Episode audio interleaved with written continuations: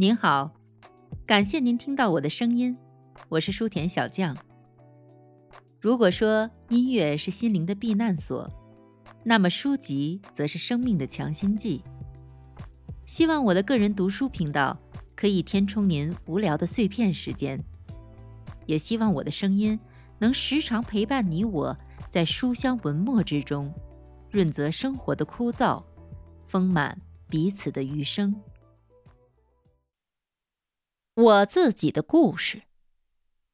刚毕业踏出校门，我就找到了一份商品期货研究分析的工作。我惊喜地发现自己凭借经济分析和统计分析，准确地预测了许多主要商品期货品种的价格走势。自打那以后，我就萌生了自己进行交易的念头。唯一的问题在于，我所在的部门一般不允许分析人员直接参与交易。此项规定的目的是为了让分析研究人员保持客观公正的立场，当然也有其弊端。我对此颇感沮丧，并向迈克尔·马库斯谈及此事。我面试后得到的分析员职位，正是马库斯跳槽离职后留下的空位。我们在初次见面后就成了朋友。迈克尔·马库斯听罢为我献策。跳槽前，我在这家公司也遇到和你一样的问题。你可以按照我的方法去做，去其他公司开立一个交易账户。他把我介绍给其跳槽后所在新公司的一位经纪人，该经纪人愿意为我开立交易账户。那时候我挣的工资比所在部门的秘书还要少，所以确实没有许多可用于交易的风险资本。我鼓动我哥哥去开立了一个两千美元的交易账户，我作为其交易顾问和指导，因为该交易账户必须要保密，不能让其他人知道我在做交易，所以我不能通过我办公桌上的电话来下达交易订单。每次想建仓或清仓时，我不得不乘坐电梯到办公楼的地下室去打公用电话。最糟糕的情形并非仅是交易订单下达的延误，这通常不会有大碍，而是我不得不对离开办公桌去打公用电话下单的次数审慎考虑，小心控制。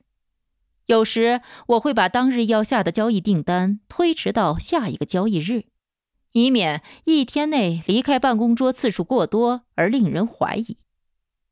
对于最初一些交易的细节，我已不记得了。所有我能回想起来的就是，最初的那些交易基本上是盈亏平衡，在支付交易佣金后略有小赚。在这些已记不清细节的交易后，迎来了第一次对我印象至深、永难忘怀的交易。我对第二次世界大战后各时期的棉花市场做了非常详尽的分析和研究。研究发现，由于政府对棉花市场推出各种扶持政策项目，棉花市场自一九五三年后，一年中只有两个季度能真正被称为自由市场。在自由市场上，价格是由供需双方决定，而不是由政府的调控、管制、扶持来决定的。由此我得出准确的结论，只有在一年中的这两个季度才能通过价格预测来进行交易。可惜的是，已有棉花市场的数据不足以用来做更有意义和价值的市场分析，因此我无法做出意义更加重大深远的研判和结论。通过比较这两个季度和其他季度的市场数据，我对棉花价格得出如下推论：棉花当前价格为每磅二十五美分，其价格将会上涨，大概会在三十二到三十三美分见顶。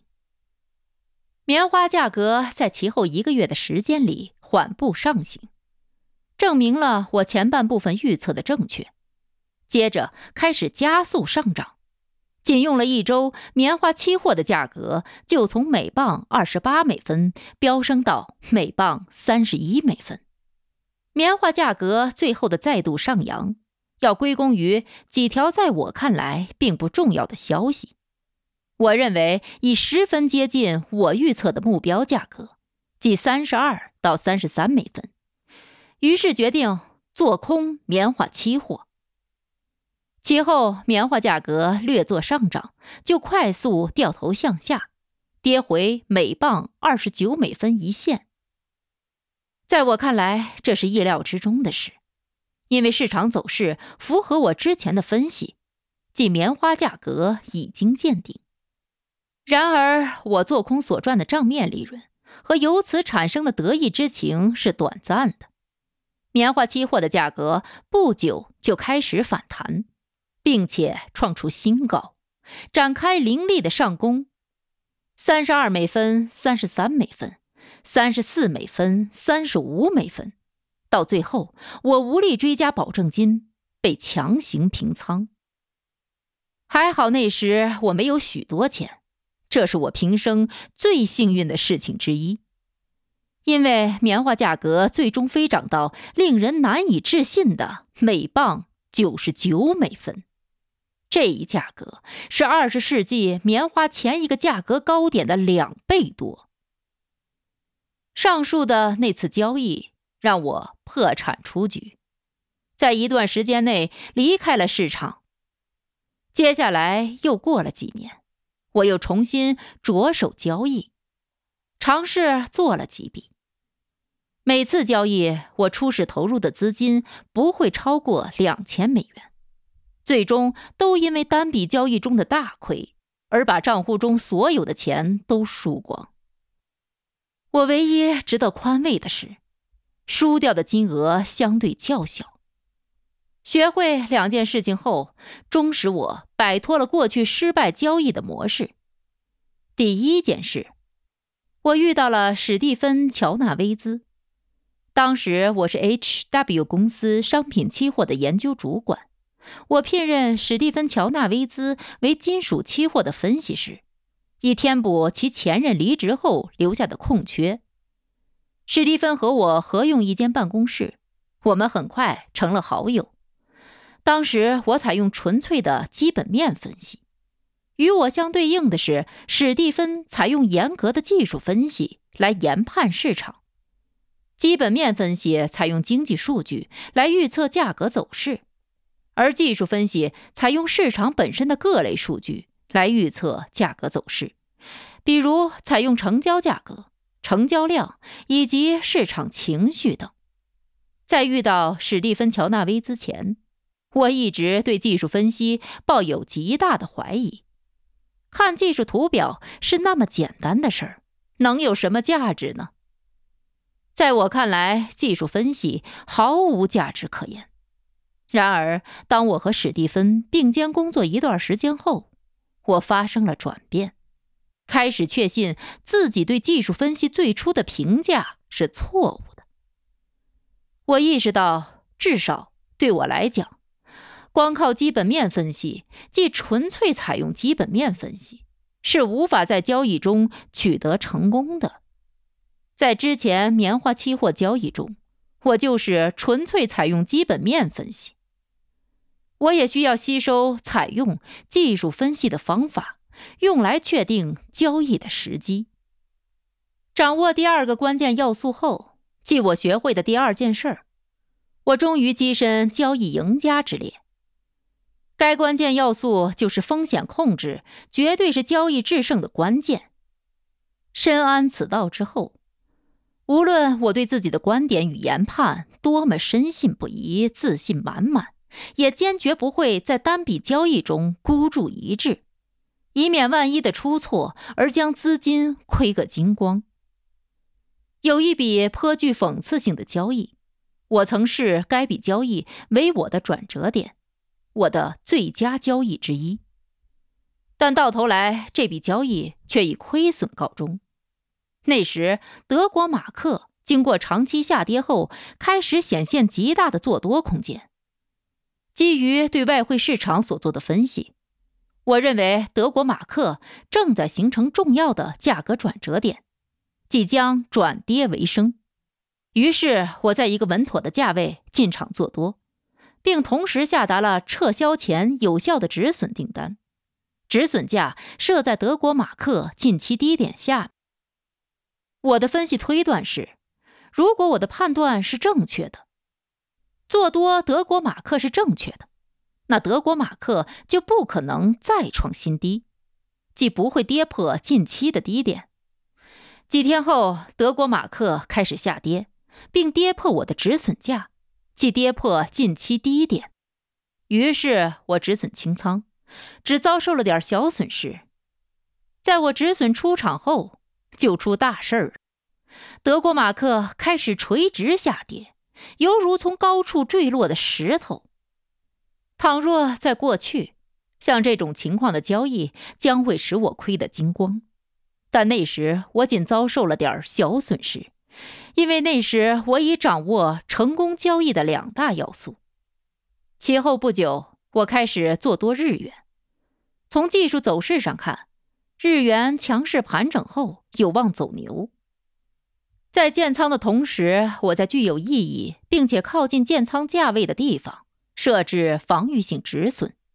通常我只建仓一张外汇期货合约，这次我决定建仓三张合约，每张合约承担的最大风险为十五个刻度，即最小价格变动单位。现在我很难相信自己能依据如此接近建仓价的止损价位，这么小的止损幅度来斩仓止损。市场走势如我研判，一切都很顺利。虽然其中两张日元期货的合约清仓太早，但我坚持持有的另外一张合约拿得足够久，赚得足够多，让我的小资金账户翻了三倍。那是我交易取得成功的开始。在此后几年里，我结合使用技术分析和基本面分析，加上良好的风险控制，使我微薄的本金大幅增长，账户净资产最终超过了十万美元。接着，我账户资金的快速增长因故终止。我认为原因就在于我过多的冲动交易，没有恪守已学到的交易法则。回想起来，那时的我已变得盲目自信，狂妄自大。大豆期货上的一笔亏损交易，我记得格外清楚。当大豆期货的价格向不利于我的方向运动时，我非但没有止损出局，反而确信这种下跌不过是多头市场中的价格回撤，价格回撤后会继续上涨，故而我大幅加仓做多。就在此时，政府发布了一份重要的农作物报告，此报告的出台使我逆势加仓做多的举动错得更为严重。原因在于这是一份产生利空作用的报告，我账户的净资产随着大豆期货价格的下跌而大幅缩水。几天之内，该笔交易导致的亏损就达到我历年累积利润的四分之一以上。我从账户中提现买房后，花了整整一年的时间来写书。我的储蓄基本消耗殆尽，没钱投入交易，所以在推迟将近五年后才重返交易。刚开始重新交易，我用自己惯用的方法，即一开始只投入少量的资金八千美元，在一年内八千美元大部分都亏掉了。我又向交易账户中投入了八千美元，在经过几次非常无关痛痒的交易挫折后，最终取得一些交易的大胜。在大约两年的时间里，我交易账户中的资金再次超过十万美元。接着我又一次陷入泥潭，停滞不前。就在过去的几年里，我的账户净资产始终在峰值处徘徊不前，上下波动。虽然客观地讲，我的交易可以算是成功的，就个人感情角度来讲，面对自己的交易业绩，我常常怀有些许挫败感，主要是因为我觉得以我在市场方面的知识和经历，理应交易得更好，为什么没有做得更好呢？我扪心自问道。我能两次通过交易使不到一万美元的账户翻上十倍，然而不考虑增长幅度的要求，我已无法再让账户的净资产有丝毫增长，超越十万美元的峰值，这是为什么呢？希望找到某些问题的答案，是我进行访谈、写作本书的动机之一。我想向那些已经获得成功的交易者请教如下问题：你取得成功的关键要素是什么？你在市场上采用何种方法进行交易？你恪守的交易准则是什么？谈谈你的早期交易经历。对于其他交易者，你有何建议？同时，从某种意义上说，我寻求上述问题的答案，也有我个人所图，想通过这些答案来清除我在交易之路上存在的阻碍。就更广泛的意义而言，我视自己为每一个普通交易者的化身，替他们去提问，问那些他们想问却没有机会去问的问题。听众朋友们，本集播讲完毕，感谢您的收听，欢迎您关注书田小将的频道，我将持续为您更新，也希望大家能多多支持我，点赞、收藏，您的支持也将成为我继续前进的动力。咱们下集再见。